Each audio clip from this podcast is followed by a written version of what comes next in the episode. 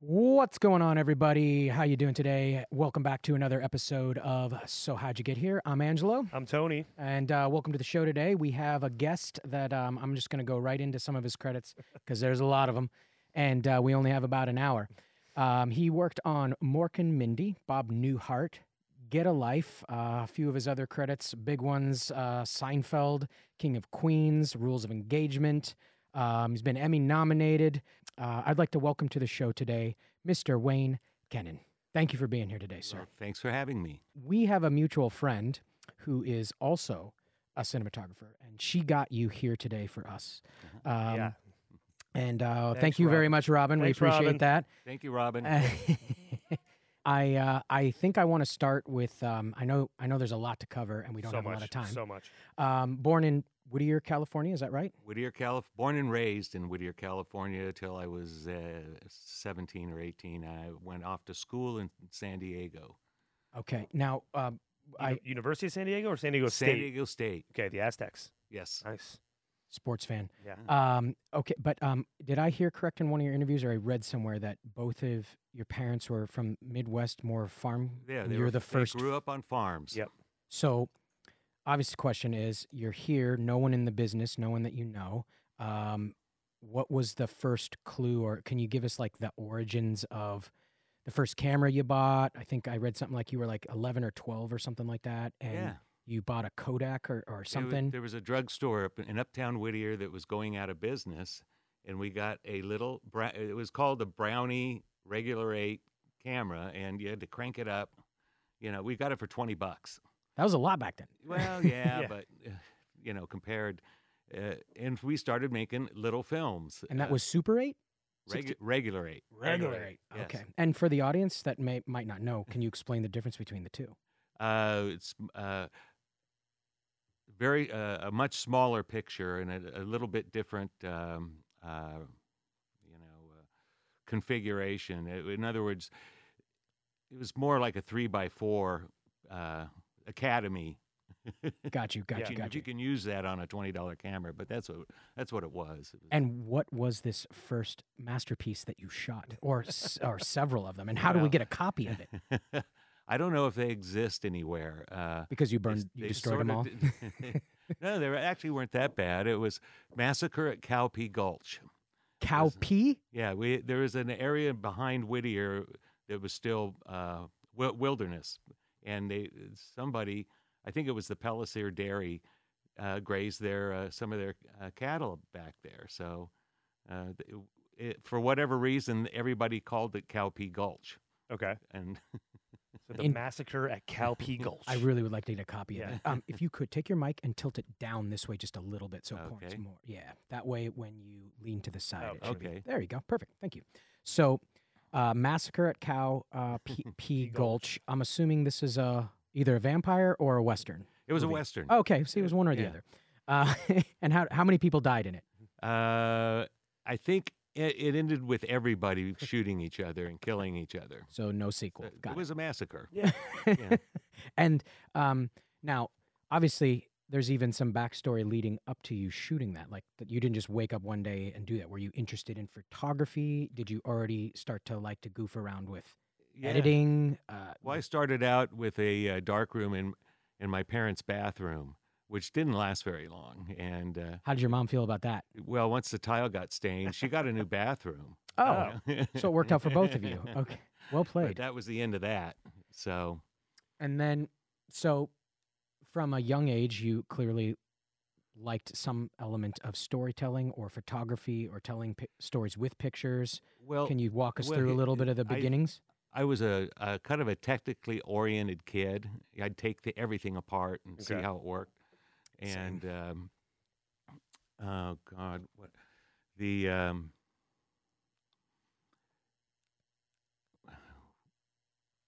here's what happened. We went to. I, I was interested in this, and uh, I had found uh, a magazine called American Cinematographer at the the magazine stand in Uptown Whittier. They always carried a couple copies, Uh-huh. and uh, so I bought it. And I said, "Well, you know, you could. This is this looks like a lot of fun," and uh, and my buddies were going down to San Diego. Oh, let me go back a second.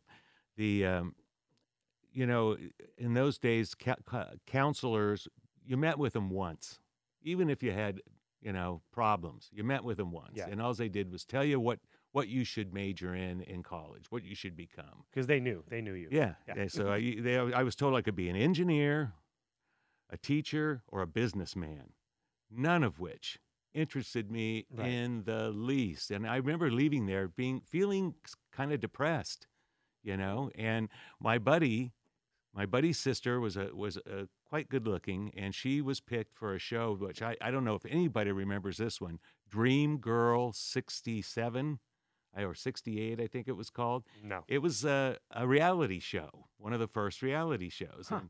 And, and I- don't, really don't remember the how it went, you know, what happened and what, how you got there. But I, she won the Dream Girl thing, and we went down to the studio. I think it was NBC, probably at the at NBC.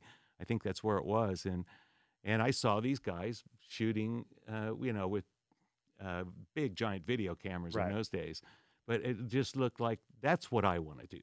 That's you know that's I want to do something like that. And so my buddies were going down to San Diego State, and I just happened to open the catalog, and they had a telecommunications and film department, which no one ever had had. s- I didn't even know that existed. Right. You Nice. know that that you could major in film, and that's what I did. And and love the cinematography part. You kind of fall in to to to what you like to do. I mean, most people who go to film school in those days want to be a producer or a director, Right. Right. you know? Right. Everybody wants to direct. Right. and I just wanted to to light uh, scenes and create images, Mm. and and that's what I pursued.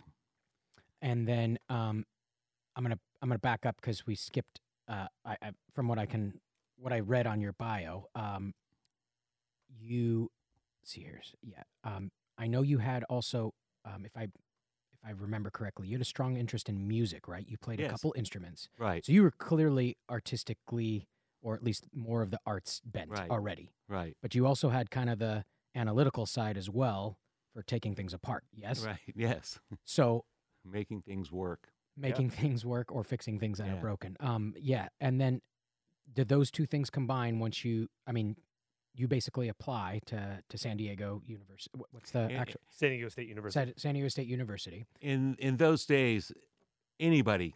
Oh, there is no. There, there, they didn't have a cap. You know, Ah. There- we had 410 students in that in that college in, in our little section. Wow. Tele- telecommunications Yep. and film, well funded, and uh, you know, with with lots of real equipment. You know that had been donated. So, like, there was an old. I, I don't know if you know what an Auricon camera is. It was used by by. It, it was the original new thir- 16 millimeter uh, news Use- camera. yeah, yeah, yeah, yeah. And uh, uh, So we you had- were cutting on moviolas and and doing actual negatives and Yeah. piecing. yeah. Wow, I've seen it. I've never done it. I've It's seen it was a someone do it. real hands-on uh, environment. Yeah. yeah. But you're at San Diego State. You're still. It's not USC. It's not UCLA. You're still two hours away from LA. When you graduate, do you know where, like, what you want to do? Get a job right away? I just I just hung up a shingle and and started there. San Diego in in those days. This is long before. This is when there were still tomato patches to e- on either side of the uh, four of the five. Yeah. You know? uh, and uh, the, all those houses weren't there, and the high tech was had not moved in or anything. So there was. It was sort of like uh, Aloha Land in a way. It, it was a real outdoorsy place, but there were some little little production companies, and uh, I did finally just worked my way in there by being by, by pestering them. You know, I didn't know if, I didn't know how to come to L.A. yet because I had Right. you know how to do that. Yeah, yeah. And- Did and you have brothers and sisters, by the way? I have an old, older brother, a high school teacher. oh, okay. So the Now- guy, the guidance counselor got him right. Yeah, yeah, Yeah, yeah. Mi- Missed the mark with Yeah. you. Um, now, uh, that's a. I'm assuming at that time is a four year degree. Yeah. Because you graduated with a degree, and Right. then you found out probably it doesn't get you work or something like that. Well, had to do well, I else. sort yeah, yeah, but I I was an optimist, you know, and I just I just never stopped and and and I, I think the most important thing, eh, eh, whether you're being a cinematographer or a brain surgeon or a or a, or a dog walker. You know, if it's something you want to do, stay away from the naysayers. I mean, people were telling me, "What are you going to do? You you're not going to, you know, ever work in L.A. You're not, you know, it's not going to happen. You don't know anybody. You, you know." I feel Yeah. like you need one or two naysayers and then about Yeah. five or six people who really Well, pe- champion you. Well, you know, the one thing I learned real fast: people who don't have faith in you will get rid of themselves. Oh yeah. Oh yeah, that's a great piece of advice. But plus, you're also surrounding yourself. There's like you said, there's another 400 people in that group at that school. So Mhm. you're not you're not just like throwing stuff at the wind. Like, oh, I want to do film. Like you're around a community of people that are actually trying to pursue Yeah. similar, you know, things. Right, and we'd work together. You Yeah. know, one guy would direct, one, and I was Right. I was always trying to be the camera guy, the cameraman. Interesting. And then um, I'm assuming at that level you're doing all the jobs. You're doing sound, you're doing design, you're doing your own editing. They actually were pretty good about making us staff it as pro- as properly as possible. So this guy does the sound, this guy does, you know, and and on the next film you might be doing something else. Right. Plus there was a, but you know, I had my first job there. KPBS is the San Diego PBS station was on campus.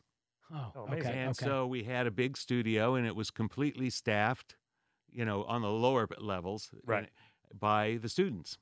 You know, a, a whopping dollar seventy-five an hour. And when I became, Sounds like an internship. I, be, I became.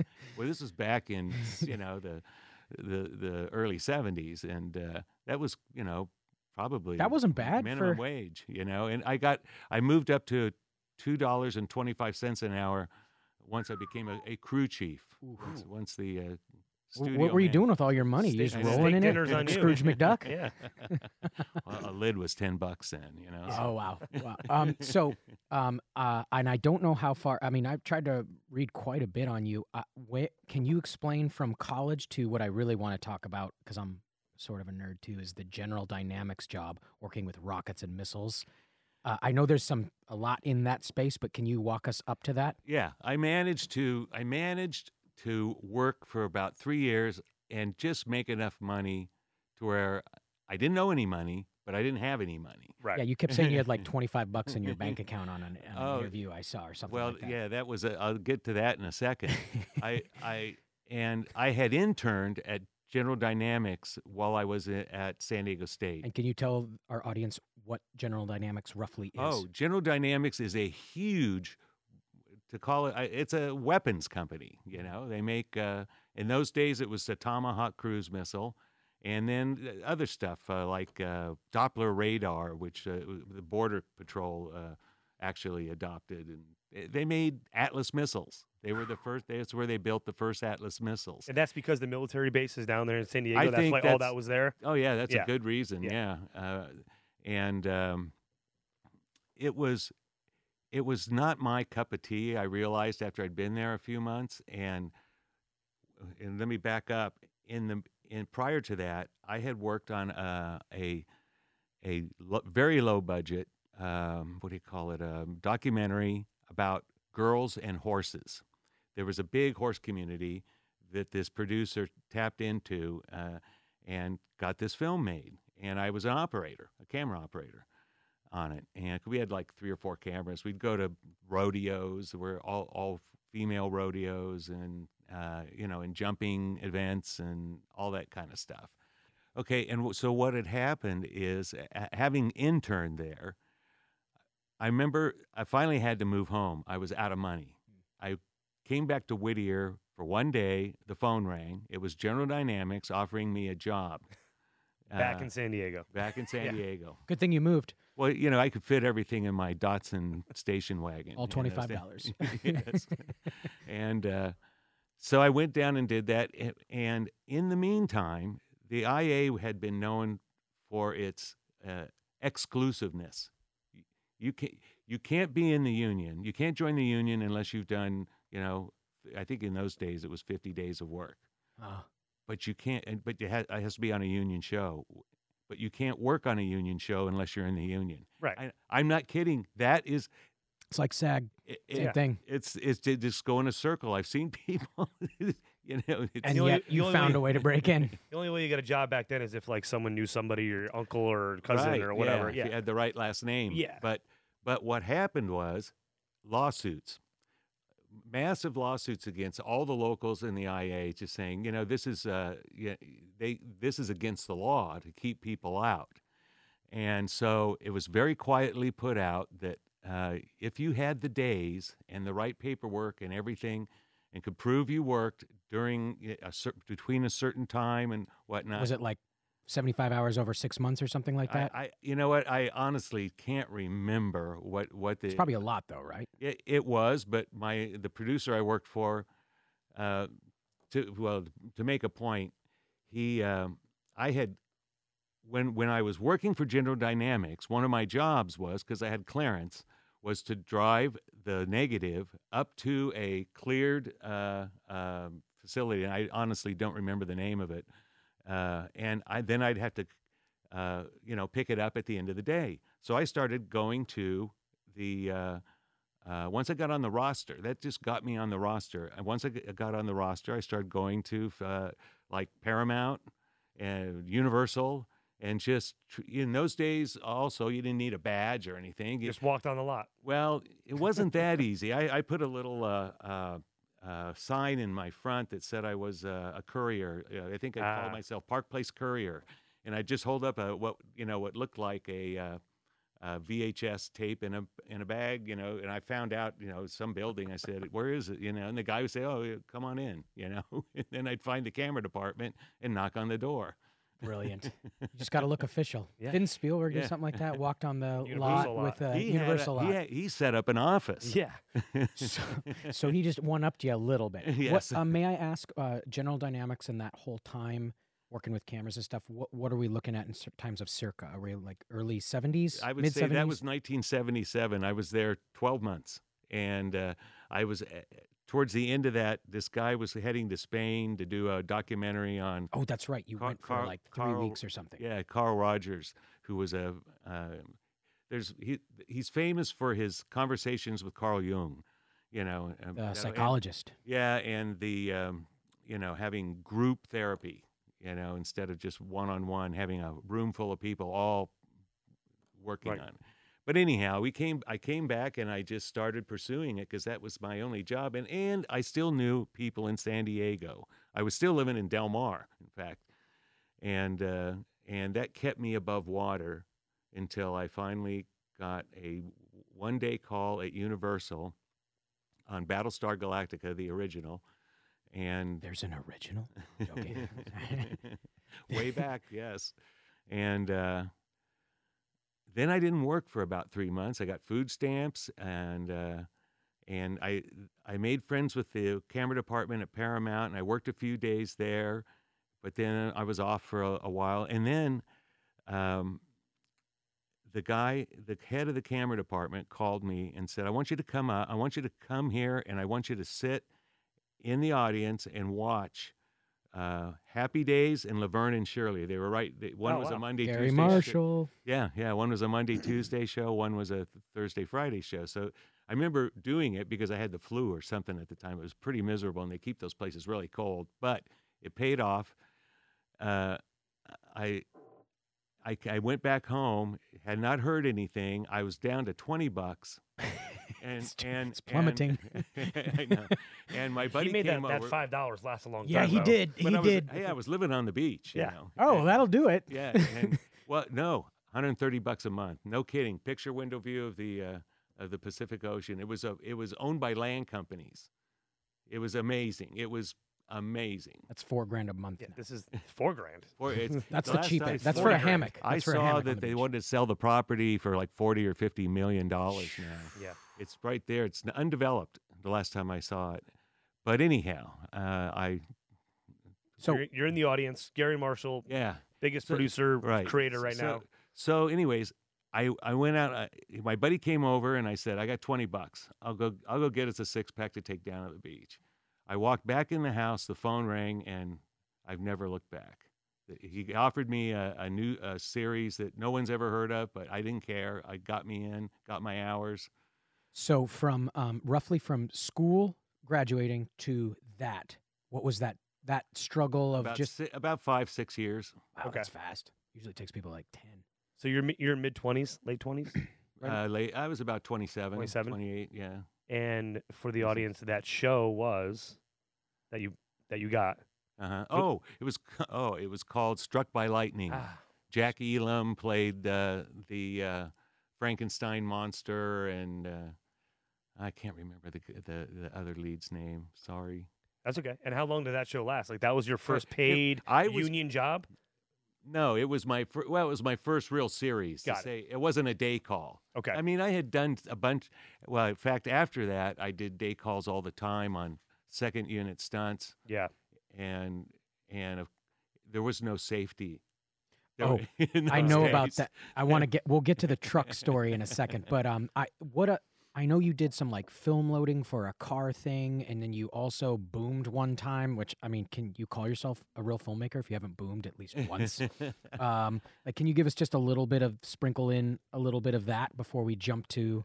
uh, the, the- uh, well, the other stuff I did, you know, I like I said, San Diego had a little film community, and you just sort of knew everybody. And if Right. somebody had something to do, they hired all, you know, they usually called. You know, it, it, like I said, it was little, so you could hire everybody, and you know, in a couple of phone calls. Right, right.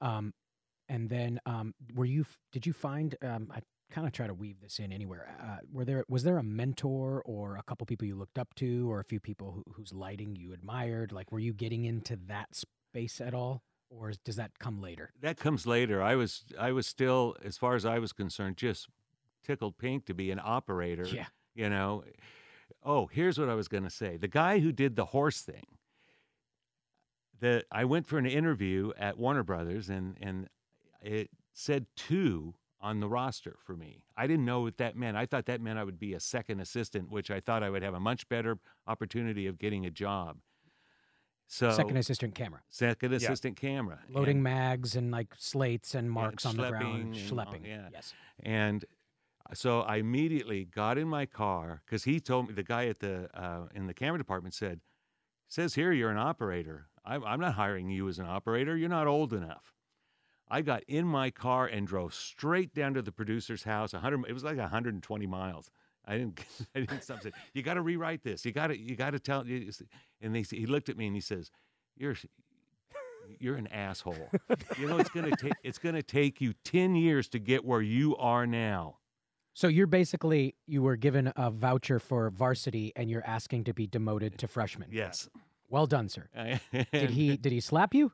Pretty much. He said. He says, "You're an idiot. I'll see you in town. I'm not. I'm not doing that. Go out and be an operator. You operated on my film, and you did a good job. You already know how to do it. So that's what. So happened. you drove back 120 miles and did what? Well, I know. By that time, I was still. I was still living in in Del Mar. Oh, okay, you okay. know, I my you. parents lived lived in Whittier at the time, so if I had to stay overnight, I just went out to their house and stayed in my old room. Right. Nice. So you're on you're on Struck by Lightning. This is you're working. Yeah. How long did that series last? I think it was about. I think I came in because they they uh, fired some people, Okay. and uh, uh, It's the best way to get a job. yeah, and I think I did about I don't know ten episodes. I think it was just at the end of it, you know, As just one of the camera operators. yeah, on a three camera On a show. three-camera show. Yeah, And then that job led to now that you're on the lot, you're probably meeting a lot of people. Does that job lead to another job, or just Well- just is that kind of how the community works? Just you, good work begets good work, or See, and I was fortunate in those days. Every lot still had a camera department. They had a head of the camera department. They were little fiefdoms. You, you know, you had to make money. Your department had to make money to exist. got it. So they were renting cameras to their own films. It was, it was, you know, I think it was an IRS thing. You know, I don't know, but Sounds about right. and uh, um, how did I get hired? Oh, yeah. The, se- I learned real fast make friends with the secretaries. The heads of the Ah, department yeah. don't make the phone calls. And if they're going to need an extra operator the next day, call around two or three o'clock because that's when the pri- uh, preliminary call sheets come in and what they need. And so you're saving that person a phone call Right. you know and they're they're always happy to say, "Great, Wayne, be here, be someplace in L.A. But you know, at two o'clock in the morning or whatever." But you were proactive in getting work. I mean, I- you weren't just waiting for people to like hopefully hire you. Well, no. Well, here's the other thing. In those days, we got paid a 43.2 hour week from the first day we started a show to the last day, even at Christmas. We got full pay during Christmas. Mhm. It was great, you know. and uh, Yeah. You were making Uh, more than twenty five dollars. I'm yeah, assuming. yeah, yeah. It was a it was a good times. I just saw a twinkle in your eye too. um, and then um, I um, uh, from from that struck by lightning to uh, what's what's the jump to Mork and Mindy? Because I actually have a Oh. question about Mork and Mindy. uh, that that jump was made.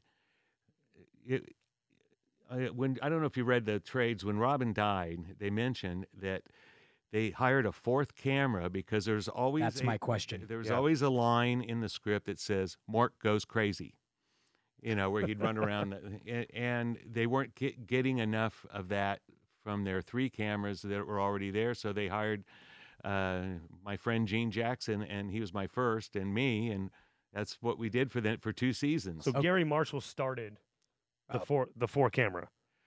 uh, yes, Okay, so my one of my other best friends of 17 years, his name's Greg Wilson. He worked for Garry for the last 10 years of his life, and with Heather Heather Hall, his his right hand. Um, and the story I've told, and I would uh, I'll just I'll set it up because it comes with that question. Um, he said that they got Robin on for the episode of Happy Days, uh, where he one of the few guest stars that got a standing ovation because he squares off with the Fonz. Hmm and he got a call as that episode aired going this guy's amazing. Do you have a pilot? Garry lied through his teeth and went absolutely. I got uh, right here. Call me next week. And then he hung up. He's like i got nothing. I got to create something for this guy.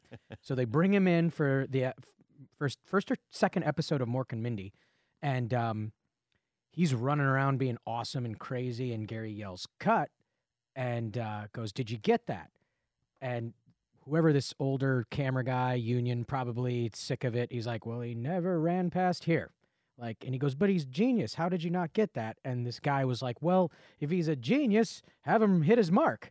And so they bring in a fourth camera, which in essence starts four camera sitcom specifically for Robin. Well- and I want to actually talk to someone who was there Yeah. because I'm curious how much of that is Garry punching up the story because he's good at that. He can make anything funny. And how much of that is that? Is that what you've heard? No, that's accurate. why that's why we were hired. We were told that's why we were hired. Just follow Robin Williams. follow around. Robin Wi- Williams, and always on, particularly at that moment, you we want it to be all good. So it was it was Ah. a, it was you know challenging. because you have to keep up with a guy who's jumping over W- couches yeah, and who- You don't know where he's going. Yeah. you? There's no rehearsal. you and it just said in the script, and he goes crazy. and Robin goes crazy. That's it. That's all it said. And he could do whatever he wanted because he was great at improv. Well, probably some of the best comedy I've ever seen in my life. And unfortunately, nobody had phones then or anything. Was when Jonathan Winters came on the the show playing the baby. Their, their Yeah. son. Yeah, Before before you know what would happen is Robin would walk in and then Jonathan would walk in and they would immediately immediate it was no like hey how was your week or anything they were immediately in a routine an improv routine and it was it was great it was amazing uh, I wish I, I just wish there was somebody would have had a you know no, because then it would be all over there. I like Yeah. that it's in memory and story only. Yeah. Some things need to just be need- yeah. as is.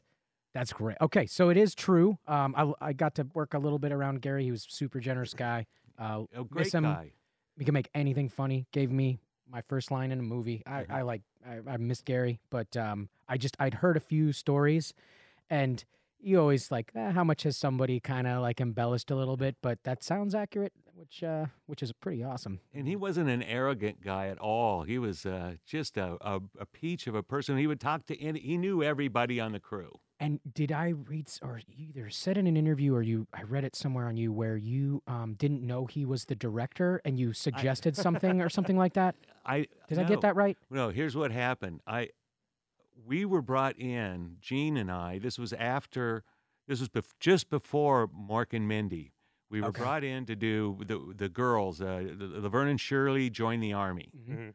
and Garry was directing uh, second unit, and we were on second unit with Garry. And my and Gene says, I'm I'm just yelling, "Hey Garry, do you, do you want me to hold that? Uh, you know, something about the shot, you know, because they had a video assist in those days, you know. Oh, yeah. And we were up on a crane, and there was no way for him to see what we were doing, and uh, and and I didn't think anything about it, you know. And Gene looks at me and says, Do "You know who that is?" I said, "Not really." Like Garry- the second director unit Yeah, or something yeah, like yeah. that. Second unit director. He says, "No, that's Garry Marshall. He owns this show." Like, and then your response was, Uh, well, he seems to respond to me like a like a regular guy. He's not. I don't think I've pissed him off. no, he, he know? was never like that. He was always super kind. He was actually genius, and then he would disguise it with like, I don't know what I'm doing. And he knew exactly what he was doing. Well, one of the you know the thing about the four camera sitcom is as soon as we had four cameras, uh, I don't know who the director was. They were doing uh, uh, Taxi. No, J- Jimmy Burrows, I Yeah, think. I think Jimmy I Burrows. think it was, and Yeah. and, and and Jimmy comes. He came over, saw what we were doing, went back and said, "I want four cameras," and pretty soon Everything. it just took off. Yeah, that's amazing. and how long were you on Mork and Mindy? The whole run of the no, show? no, just the last two seasons. Oh, Oh, okay. Okay. I think it only went five years, didn't it, or something like that? I- it Yeah. probably. Five or six, so- something like that. But, um, and, um, you probably already know this too, but Garry had asked his son Scotty, like, "Hey, do you like Happy Days?" He goes, "Yeah, it's all right, Dad. You know, what, what would you like to see if I do an episode?" He goes, "I want to see an alien." And Garry's like, "All right, I got to write an alien. That's Mork." there you go. That, I mean, from that to four cameras, you've changed the game. um, all right, uh, I've asked a lot of questions. Your No, turn. no, no. But now you're doing four camera sitcoms. Now you have that under your belt. Where does that take you? Are you just more? I just, I just got to get another job now. Yeah, and you know, you just hope, and you do it the same way. Uh, you just hope uh, you've done a good enough job that you'll get the next job. Right. And Now looking at your whole resume, I mean, you, I mean, I mean, we were we were blown away that you've worked you've worked with Robin Williams, Bob Newhart, and then Jerry Seinfeld, like three monster comedy people. So you got on Newhart after, uh, clearly after that, but was that yeah. and you were on that show? Well, what here's here's here's a here's what happened in the business. What happened was, one inch came in. I don't know what that is. Yeah, one explain inch to- vi- one inch videotape. Ah, okay. When- Oh, and that's when uh, you know All in the Family. because they used to be on the three three inches or something like that. Two the inch. betas. Oh, okay. two inch. But I mean, so all those guys were that uh, that came out of uh, Metro Media. I, it was called Metro Media. It's still there. They were doing one inch in all those shows, uh, All in the Family, and and and so it was cheaper than you know buying film, processing it, cutting it together, making a uh, a, a release print, Mhm. and all that stuff. And uh, so it took over sitcoms. Well, I'm just going to say it. I was horrible at oh, at the pedestal, at working, running a pedestal. I was terrible. I was good on the wheels, you know, and good on a, a O'Connor head, but I was terrible on, you know, you had to dance with the camera really, and uh, so. Uh, Well, it's also a n- Did- brand new, in essence, medium, and I guess in a way, right? It's what you've not trained on for the last ten years. well, Or is there a different issue that caused? well, no, the issue, struggle. the is for me, it was just having to zoom, focus, and move, and do everything myself. So, are you pulling your own focus and zooming? Oh, yeah, and moving the camera. You know, Wow. I, I mean, there are people who are good at it, really good at it, and you know, God bless them. But I, I remember just being chewed out in the in the producer's uh, office after an episode of, you know, at Sony, and and I, I walked out and I said, okay, now I got to find a single camera show. I I loved comedy though. I still wanted to do comedy, but I ended up on a uh, uh, a shoot 'em up uh, uh, spy show Mhm. uh, that was that I learned very quickly that this that was I did not want to do this kind of work for the rest of my life for 70 to 80 hours a week. You know, I mean, if you have a girlfriend, she's not there in three weeks because you're too tired when you come home to do anything, and you you got to come. Yeah. Is this was that the um was that the show where they had you hanging off the truck? Oh no, that was before that. Oh, yeah. sorry, I so, sorry we skipped it. Would you tell that story, please? Well, it was, uh, you know, I was a new kid in town, and I- didn't know how they did things, and and uh, it was a show called BJ and the Bear. All those, all those, uh, there there were three shows: Dukes of Hazzard, BJ and the Bear, and uh, oh, Sheriff Lobo. Those the, the car Fairly race- big action car stunts. yeah, with a little humor thrown in, Mhm. and um, you, we like I said, you didn't have video assist, so you had to be looking through the. No matter what was coming at you, you had to be looking through the eyepiece. Do you But- um sorry and Paul, do you wear contacts when you have to be in the eyepiece or do you just keep your glasses on?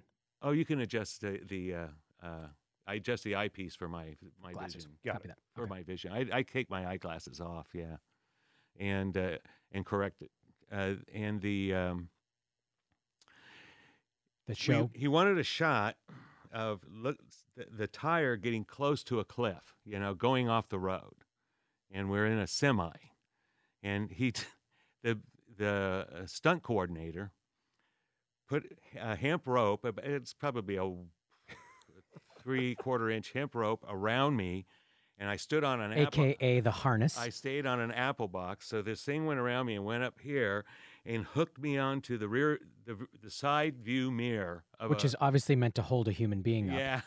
at 40 miles an hour. Well, we we weren't quite going that fast, I don't think, but we were moving, and and I'm just looking down, thinking, I guess this is how they do it, you know. And, you know, and we got the shot. We got the shot, and they were happy. And I got called for more of those. I didn't like always doing them. So you're that now a stunt So you're a videographer. Yeah. stunt coordinator Yeah. slash cameraman slash DP. and the uh, the um, I remember this this one scene I had to shoot where a car's coming right at me, spinning, and it's and it's supposed to stop like you know three or four feet in front of my camera, and they had you know a, a rope around me then with two guys ready to yank me out of the way in case I was going to get hit, and uh, this lady parked that thing three feet in front of me to to perfection. And I just said, "How did you learn to do that?" She says, "Well, you, we uh, we rent a car, we buy the insurance, and we go up to go up to Mojave and practice." I mean, how else do you do that? Yeah, you got to and- practice. And and she was great at it. How many how many t- times did she have to hit her mark? Oh, just one. If Oh, it- just if one the, and you if got the it. show was good, if the shot was good, you didn't do that again. Yeah. Thank God. So that, but that wasn't. You didn't like working on those shows. That wasn't like those long.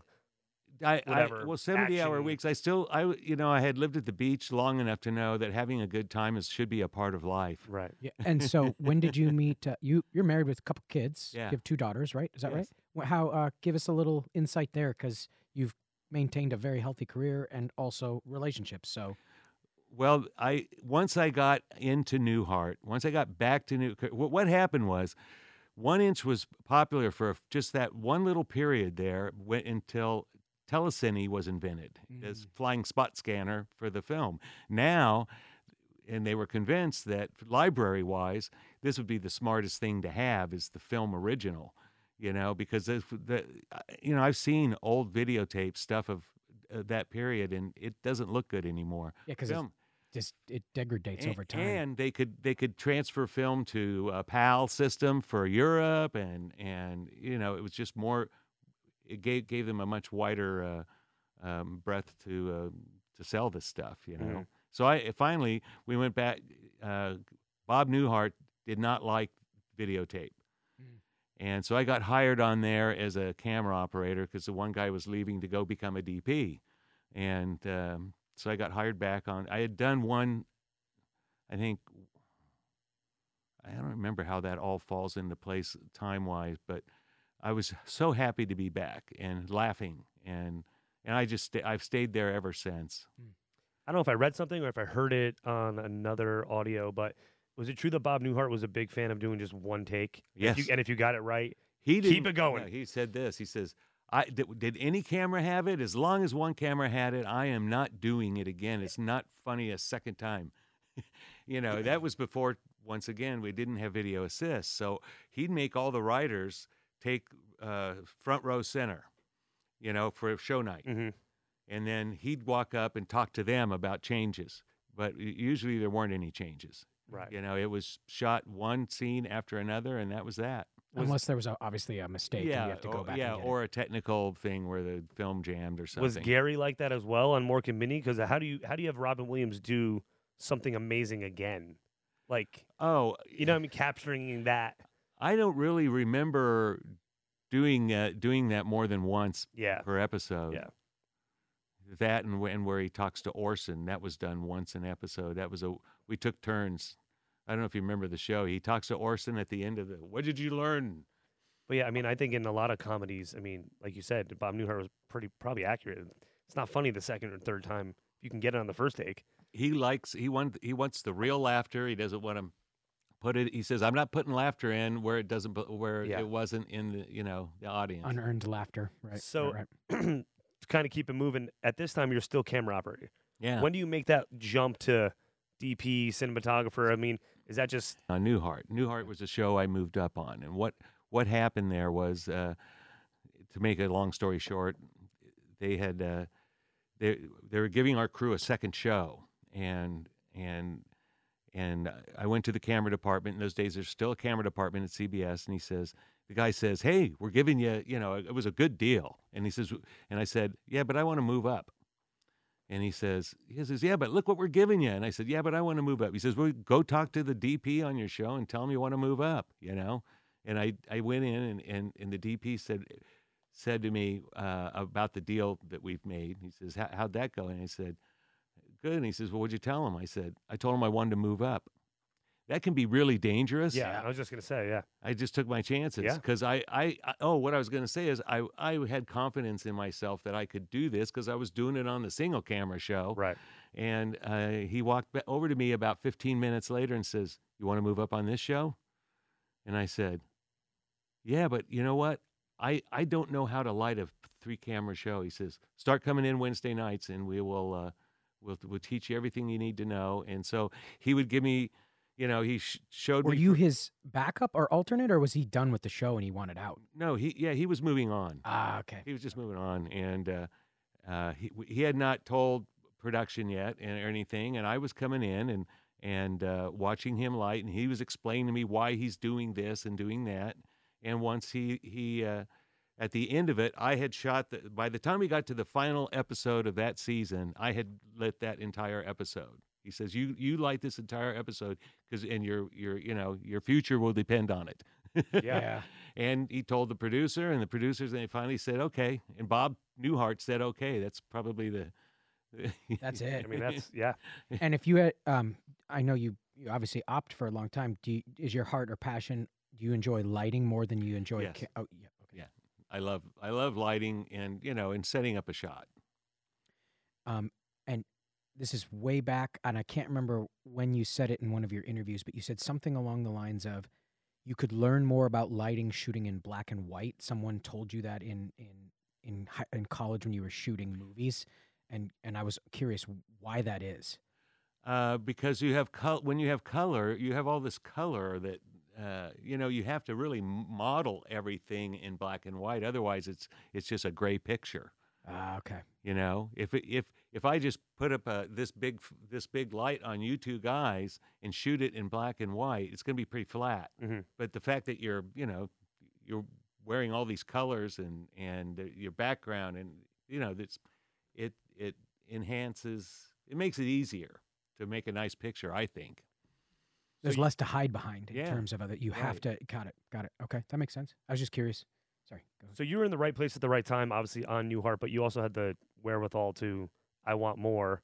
It wasn't really about a new job and whatever more money they're offering you. You wanted to move up. You took Right. the, you took a chance. You worked really hard, and then now that became your, that begot your DP career. Yes. So you lit the rest of the show, I lit. I think I did the last three seasons of Newhart. and then once that's once that's done, now you're just a DP Yeah, well, on other shows. Well, yeah, well, eh, yes, uh, you know, I had to go find another job, which turned out to be Get a Life. And so what? So this is what mid '80s, That would be 1987 that I moved up. and then when did Seinfeld start? '89. that's? I think it started. 90? I think it started in maybe 80, 80 88 or 89. Okay. Uh, and because its first season was four episodes. Yeah. its right. Second season was 12 Yeah. episodes. I came in on the third season. Uh, Which is their first full season. Yeah, and Yeah. once again, I was in. The, I was what I, Get a Life had finished. I was on the, the the lot just to say hi. You know, just to make sure my face is still around. So Angela, moral the moral of this podcast Get is on the get lot. on the lot, just walk around, and hopefully somebody sees you. yeah, And they talk to you. And by the way, also just only talk to assistants, and oh, I'm learning a lot over Yeah. here. I'm learning a got it. lot. And the first AD, I see her. She's uh, who I knew from a, a pilot that I had done. She sees me and she says, "Hey, are you working?" I said, "No, I'm looking for a job." She says, "She says you want to do Seinfeld? Co- you Come on in and meet the producer." so I went in and met the producer, and a two week a week later, I took over the show. I mean, I'm sure that I, He was I'm trying to think. There's several producers, but not, uh, wasn't Larry David? No, no, it was the line producer, Got it. Tom Cherones. Oh, Tom Cherones. Okay, all right. And so you um you told us you told a story about something uh, the limousine. I think was the first episode. Yeah, or something. the- there was the- something about rain. I can't remember. the all limo of it. episodes, like I think in like Seinfeld lore, it's like top five best episodes like ever. And that was your first episode. Here, yeah, and that was my test episode too. And boy, did we have a lot of shit going on. Oh, oh. So you you got gold out of a difficult situation. Please, please regale Well, us. Okay, Yes. here's here's. It was a real rainy uh, time of year. Well, before that, I I knew how to do Hansard. Uh, you, you know who the Hansards are were? No. The Hansards were the were the the only company, the only place in town that did rear screen projection. Oh, rear screen right. projection is you'd take this little projector, put it at that way da- over there on that end of the stage, and there'd be a screen, a translucent screen behind the car, Okay. you know, and it would project movement, you know. Right. Real, and they, they they- would go weren't out and they a it. private family Yeah. company that only did that and just that that? just that and that was probably one of their last gigs because blue screen and green screen and all that stuff was starting to happen Well, Okay. and now we've come full, full circle with Favreau and everything he's doing with Mandalorian. right right with the uh, what do you call i forget what they're called the, but The LED big- panel thing. yeah Yeah. yeah they're amazing Yeah.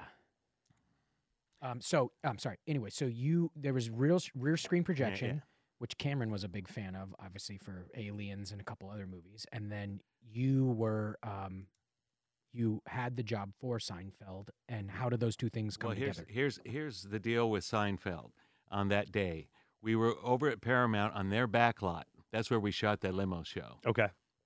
and uh, Was that where all the shows? was it? no The CBS lot, right? Yeah. Yeah.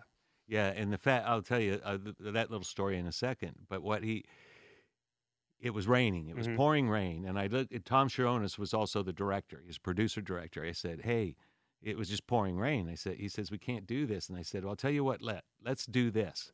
Let's block every scene with them holding umbrellas and or whatnot, and if it let when it lets up, we will just Shoot. start shooting." Yeah.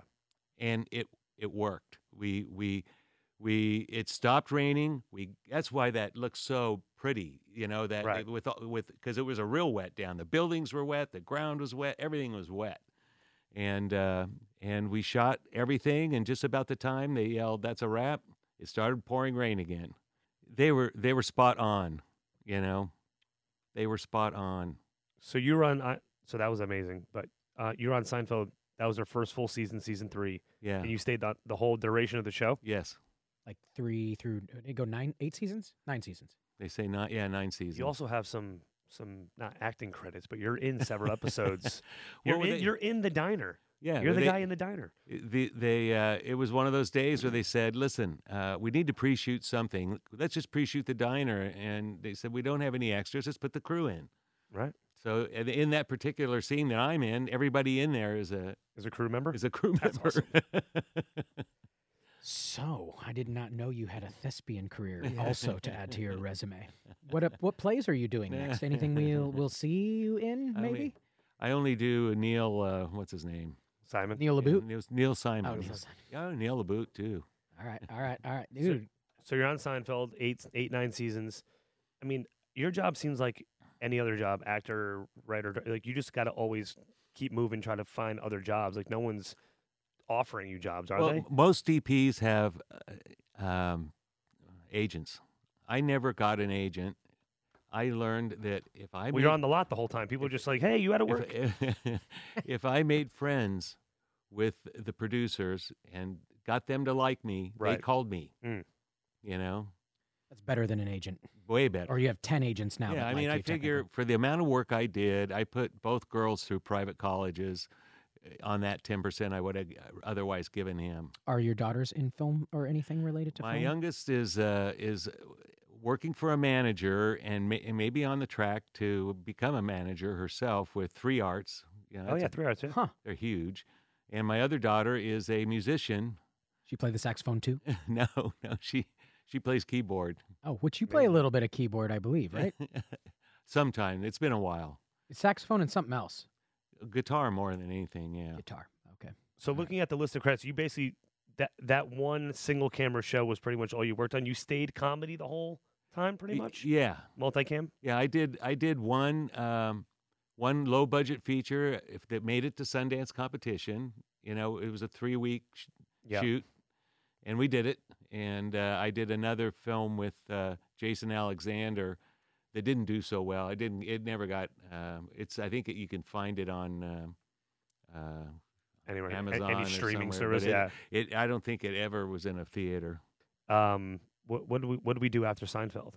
Obviously, you did that Seinfeld show Oh. that only lasted maybe the, the pilot or It's whatever. like you know, it was- that was with Peter Mehlman, who was one of the Seinfeld writers. We did we did two half seasons, and in the meantime, I'm just trying to remember what else I did. but that just goes to show you, like, just because you're a writer on a hit show, doesn't mean that the next show is going to Yep. do anything. no, uh-uh. Yeah. Yep. No. There's no, and I I'm the least of all to know what's good. The stuff I think is good usually gets you Right. know, canceled, except for Seinfeld. Except for Seinfeld. And What um, anybody that you really want to work with still? That you haven't haven't had the opportunity. I feel like you've had such a long career, and you've been on all these shows. All the, I mean, Seinfeld, Newhart. Anyone that you like? Oh, I'd love to get on a show like that, or someone that's inspiring you right now. Um, well, I mean, I, I got to be honest. I've had a, it's been a really good year uh, as far as people, and I, you know, I'll wait to see the the ratings. But Yeah. uh, we we just we it just aired my the one uh, it's called uh, How We Roll. Okay. It, it just aired, and I d- did okay in ratings. I don't Yeah. know uh, when I was when there were three networks. If you had a twenty share or below, you were out of here. And what was that? The Niel- Nielsen ratings? Yeah, Nielsen ratings. Yeah. and some of these shows get picked up with a one and a half share. Yeah. You know, nowadays, I- I I think they. Well, there's see- also like a thousand shows now. Yeah, There's it's like, not five networks; it's fifty streaming services. Oh, well, I mean, for Emmys, think about it. Back when there were three networks, there was probably how how much how many primetime shows? Twenty five, maybe. Maybe. There are over five hundred and fifty scripted shows eligible for Emmys this year. Who's going to watch all that? I mean, that's good for work. Yes, uh, not yeah. so much for trying Not to for- watch everything. But that's why there's that 1.5 percent share. That's why the shows keep getting picked up Well, because yeah, you don't need the 20 percent yeah, and get the boot. I think they're looking at it in the long term more so than uh, than in and out. You know. Uh, well, a little bird whose name I will not repeat told me that you have a dream still to do a Bollywood production. and I'm not going to say this person's name rhymes with Bobbin, but it might. I would love to. We when we were at Sony, when you shoot at Sony, Sony has they, they bring in a you know we'd have a TV set in there that hooked up to the the, the company's cable, and they have uh, you know two or three Spanish cha- channels aimed at Spain and South America. They and they had uh, a Bollywood television channel where you got to see. Uh, um, what, what's what, uh, singing competition that we have here? It's the same, you know. like an American Idol, but in Yeah, Bollywood. It's yeah. a Mhm. it's a, Ama- it's Indian Idol. yeah. and uh, th- those are pretty good. But I just loved the uh, the the art direction. You know, everything is just over the top. Yeah. Silk, red, orange, blue, just you know, all of this in, uh, in huge, Mhm. huge choreography. You know, Oh yeah. 50, 60 people all doing the same thing. It looks like fun to me. I'm, I'm, are you going to dance in it as well? Because they might need some extras You to fill in the back You slots. It's okay if you want to start dancing only at 70. the- only if the rest of the crew wants to. all right, all right, deal. Where do you see the future of cinematography going? Do you see it more in that Jon Favreau Mandalorian with all the LED lighting, all that stuff, or do you think it's going to be more still traditional with just added? I th- I think it will depend on the story. I mean, you you know, you couldn't do a movie like Driving Miss Daisy with a bunch of panels. It it wouldn't have that out in the country space. You can't in make a- the country behind you. Eh, Well, you you can, but I just wouldn't. I don't think. it's not Iowa. I, I think it. I think it's probably has a much bigger effect on actors Oh, yeah. right. not having. I I did a, a, a little thing uh, with RuPaul uh, about I don't know four or five months ago. They, Mhm. they took they took a a Brady Bunch script episode that that aired, and they took the script word for word, and replaced all of the ladies in uh, the Brady Bunch with drag queens, Okay. and uh, we had I want to watch that. Yeah. we had a it's uh, streams on I think Paramount. Okay. I think I think it's I have streams on Paramount Plus. Do you, what was the name of it? uh, cla- pe- uh, I'll just look up RuPaul. It's Yeah. fine. RuPaul Classics, I think it's called. But we had a green screen, Mhm. but it was the same deal. They had gone back and taken footage from the original Brady Bunch and taken pieces and rebuilt a the the whole house. You know, I w- I think there was a bathroom, there was a bedroom, and the living room and the kitchen. And they, you know, I was walking around in the Brady Bunch kitchen, but it was all green stuff. You know, there would be a Ah, green table yeah. or or i- i- everything. If I looked up at the monitor, I would see myself in the Brady Bunch kitchen. If I looked back, all I saw was green, Green. Yeah. and we did that, it, and it worked. But that's not the same as walking onto one of Ridley Scott's sets where everything is built and you get to live in that world. Right? Yeah, I think that's I. To me, that would be hard to be an actor in a blue screen environment if that's Yeah. all you had. Yeah. Right. right. Now, obviously, some stuff can't be shot without it, but Right. when that, well, that's a question, I guess, of taste. When it's able, you would prefer to shoot the real thing in the oh real yeah. space. Yeah, if you could really do that, yes, if it exists. Um, uh, last, um, we're kind of coming up to an hour, so I have one or two questions. If it's okay, I'd love to finish up with. oh sure, I'm not, I'm not in any. Uh, one is not really uh, that profound, but I would love to get your take. Uh, do you prefer the title cinematographer or director of photography, and why?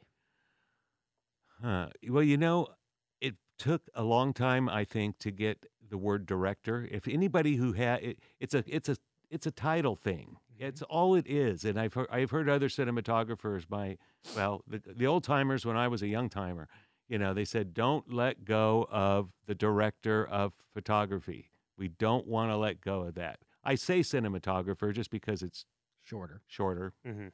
but uh, you, we we want to keep that director of photography in the credits. And just for the audience that's watching us on YouTube and listening, explain like what what is that job? What what are you doing?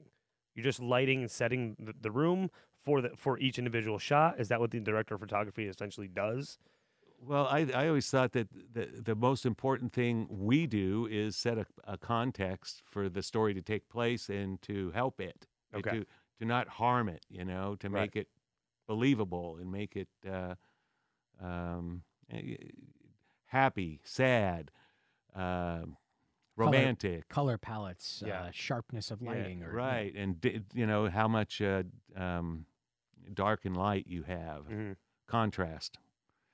Um, all of that goes into to, to what I consider a, a, what we do. The sum total of all light in that frame is your responsibility. yes, That's uh, hopefully. a lot of pressure. That's a lot. Yeah, I hope they pay you more than twenty five dollars. Um, second question, and there's only there's only three total. Second would be, um, you ask a question if you got No, one. I, I, I'll wait for yours. Um, my my second question would be, um, if um, if you weren't, we kind of ask everybody this, so it's not that that. That's true. Uh, if you didn't make it in cinematography, or you just had decided to change your mind and be like, "Eh, you know what, this isn't quite for me. What is there a second thing you think you would have ended up doing or pursuing or loving to? I probably would have pursued music. Okay, music, and uh, specifically guitar and saxophone. Yeah, something like that. I I'm, I I really didn't know that much about you know like Berklee and these places that are uh, Yeah. that are um, you know oriented to, like that, and they're turning out pop stars now. You right. know, Right. You would have been a pop star. I don't know. I could see you. New Kids on the Block, Backstreet Boys. You got it. You already want to do Bollywood. Um, um, and then what kind of music? Like, who were a couple of your fans? Uh, like, what did you grow up listening to?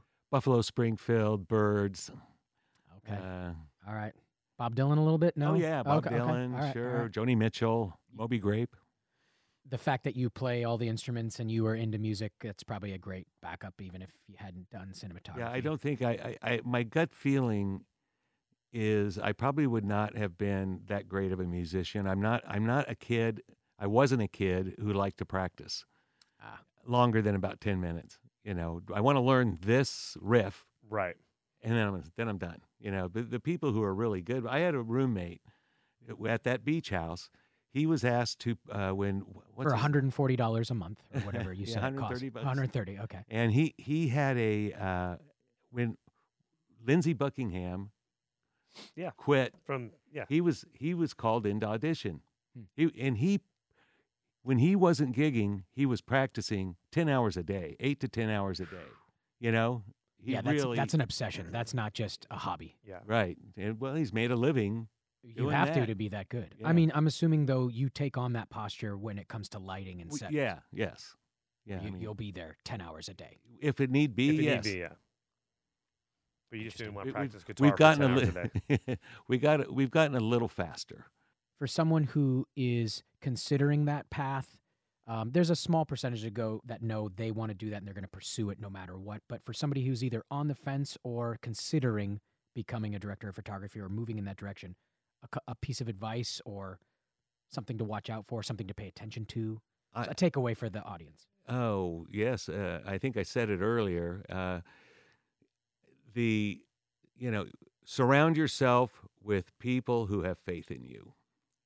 You know, and and and are saying go do it. You know, and that because of the, the, naysayers, what did you say before? I I I said Are going to weed themselves out yeah, automatically. you're, you'll uh, you know, people who do, who lack faith in you will get rid of themselves. Yeah. Ah, And great uh, soundbite. uh, to me, I mean, it was my brother told me this when I when I quit General Dynamics. My parents were completely flummoxed. You know, how could he give up? a- Flummoxed, what a good How, word. how can he how can he give up that job?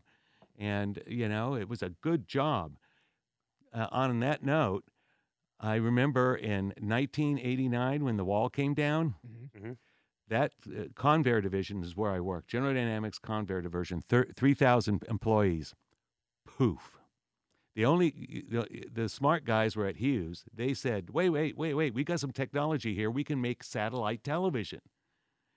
All of all the all the co- all the weapons companies just went belly up yeah. Yeah. because nobody we didn't have an enemy anymore. So you got Success. out I got because you actually pursued what you want, yeah wanted to go after. yeah. And I I, respect think that. I think if you do that and you have a passion for it, you'll succeed. Hmm. It may not be tomorrow and it may not be next week, but you will succeed at some point. Maybe when you're down to your last twenty bucks, you'll succeed. Yeah. That's usually what happens. Are you um are you mentoring a lot of people right now? Do you talk at a lot of do you go back to San Diego State and and speak? I haven't. Uh, I did. I did a, uh, once or Mhm. twice. I think I went down once or twice, and I where I was actually helping out was uh, USC. Uh, a friend of mine who, who was a director, Peter Bonerz. He was he was sort of he had a, a professorship there, and they would do a sitcom.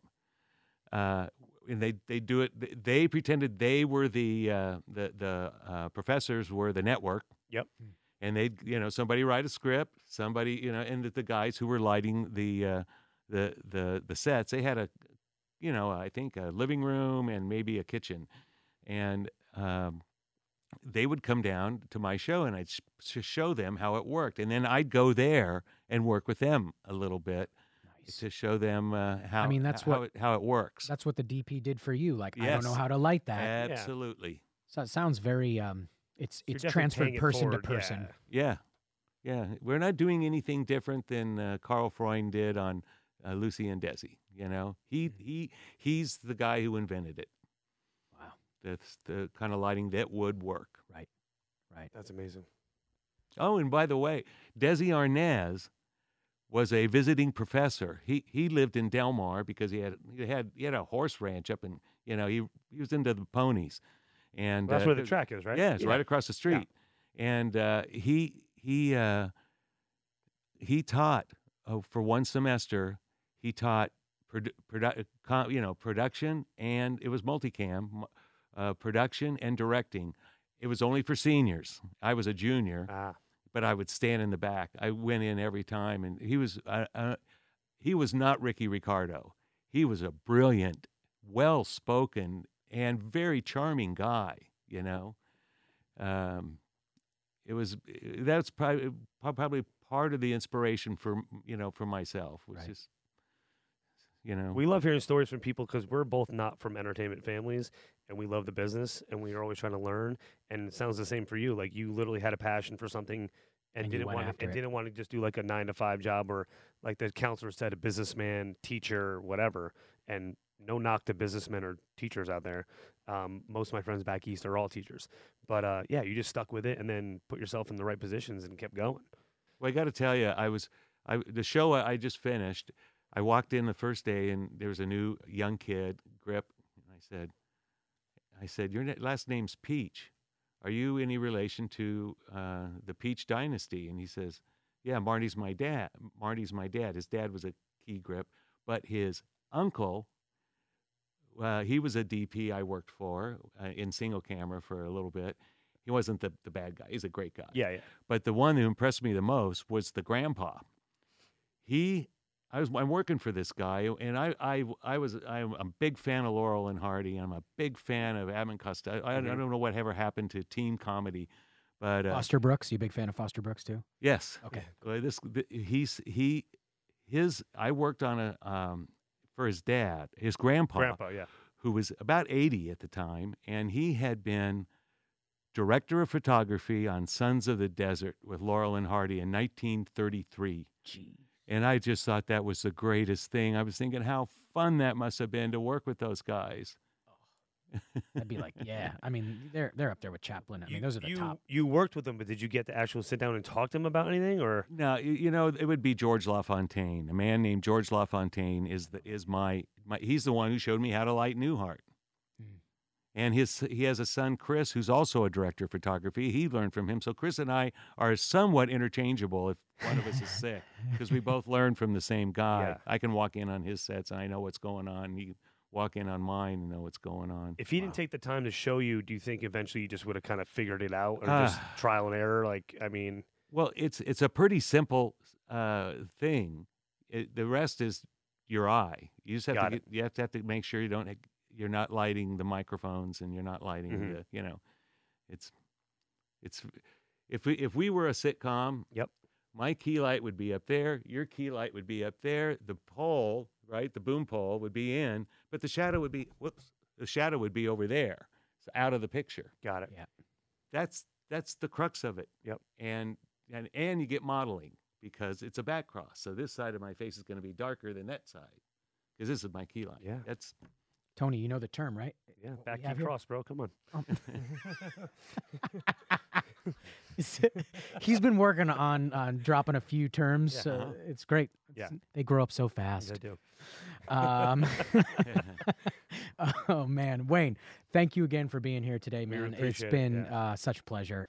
Um, all right, uh, for everyone out there watching us on YouTube, hit that smash like button. We appreciate that. Keeps us going. Uh, Spotify, you can find us on Google Play. I don't know some other things that are probably online. Subscribe, subscribe everywhere. subscribe everywhere. Yeah, that we appreciate that too. Um, Wayne, thank you again. Um, and for everybody else out there watching us, we will see you next time. Have a good weekend.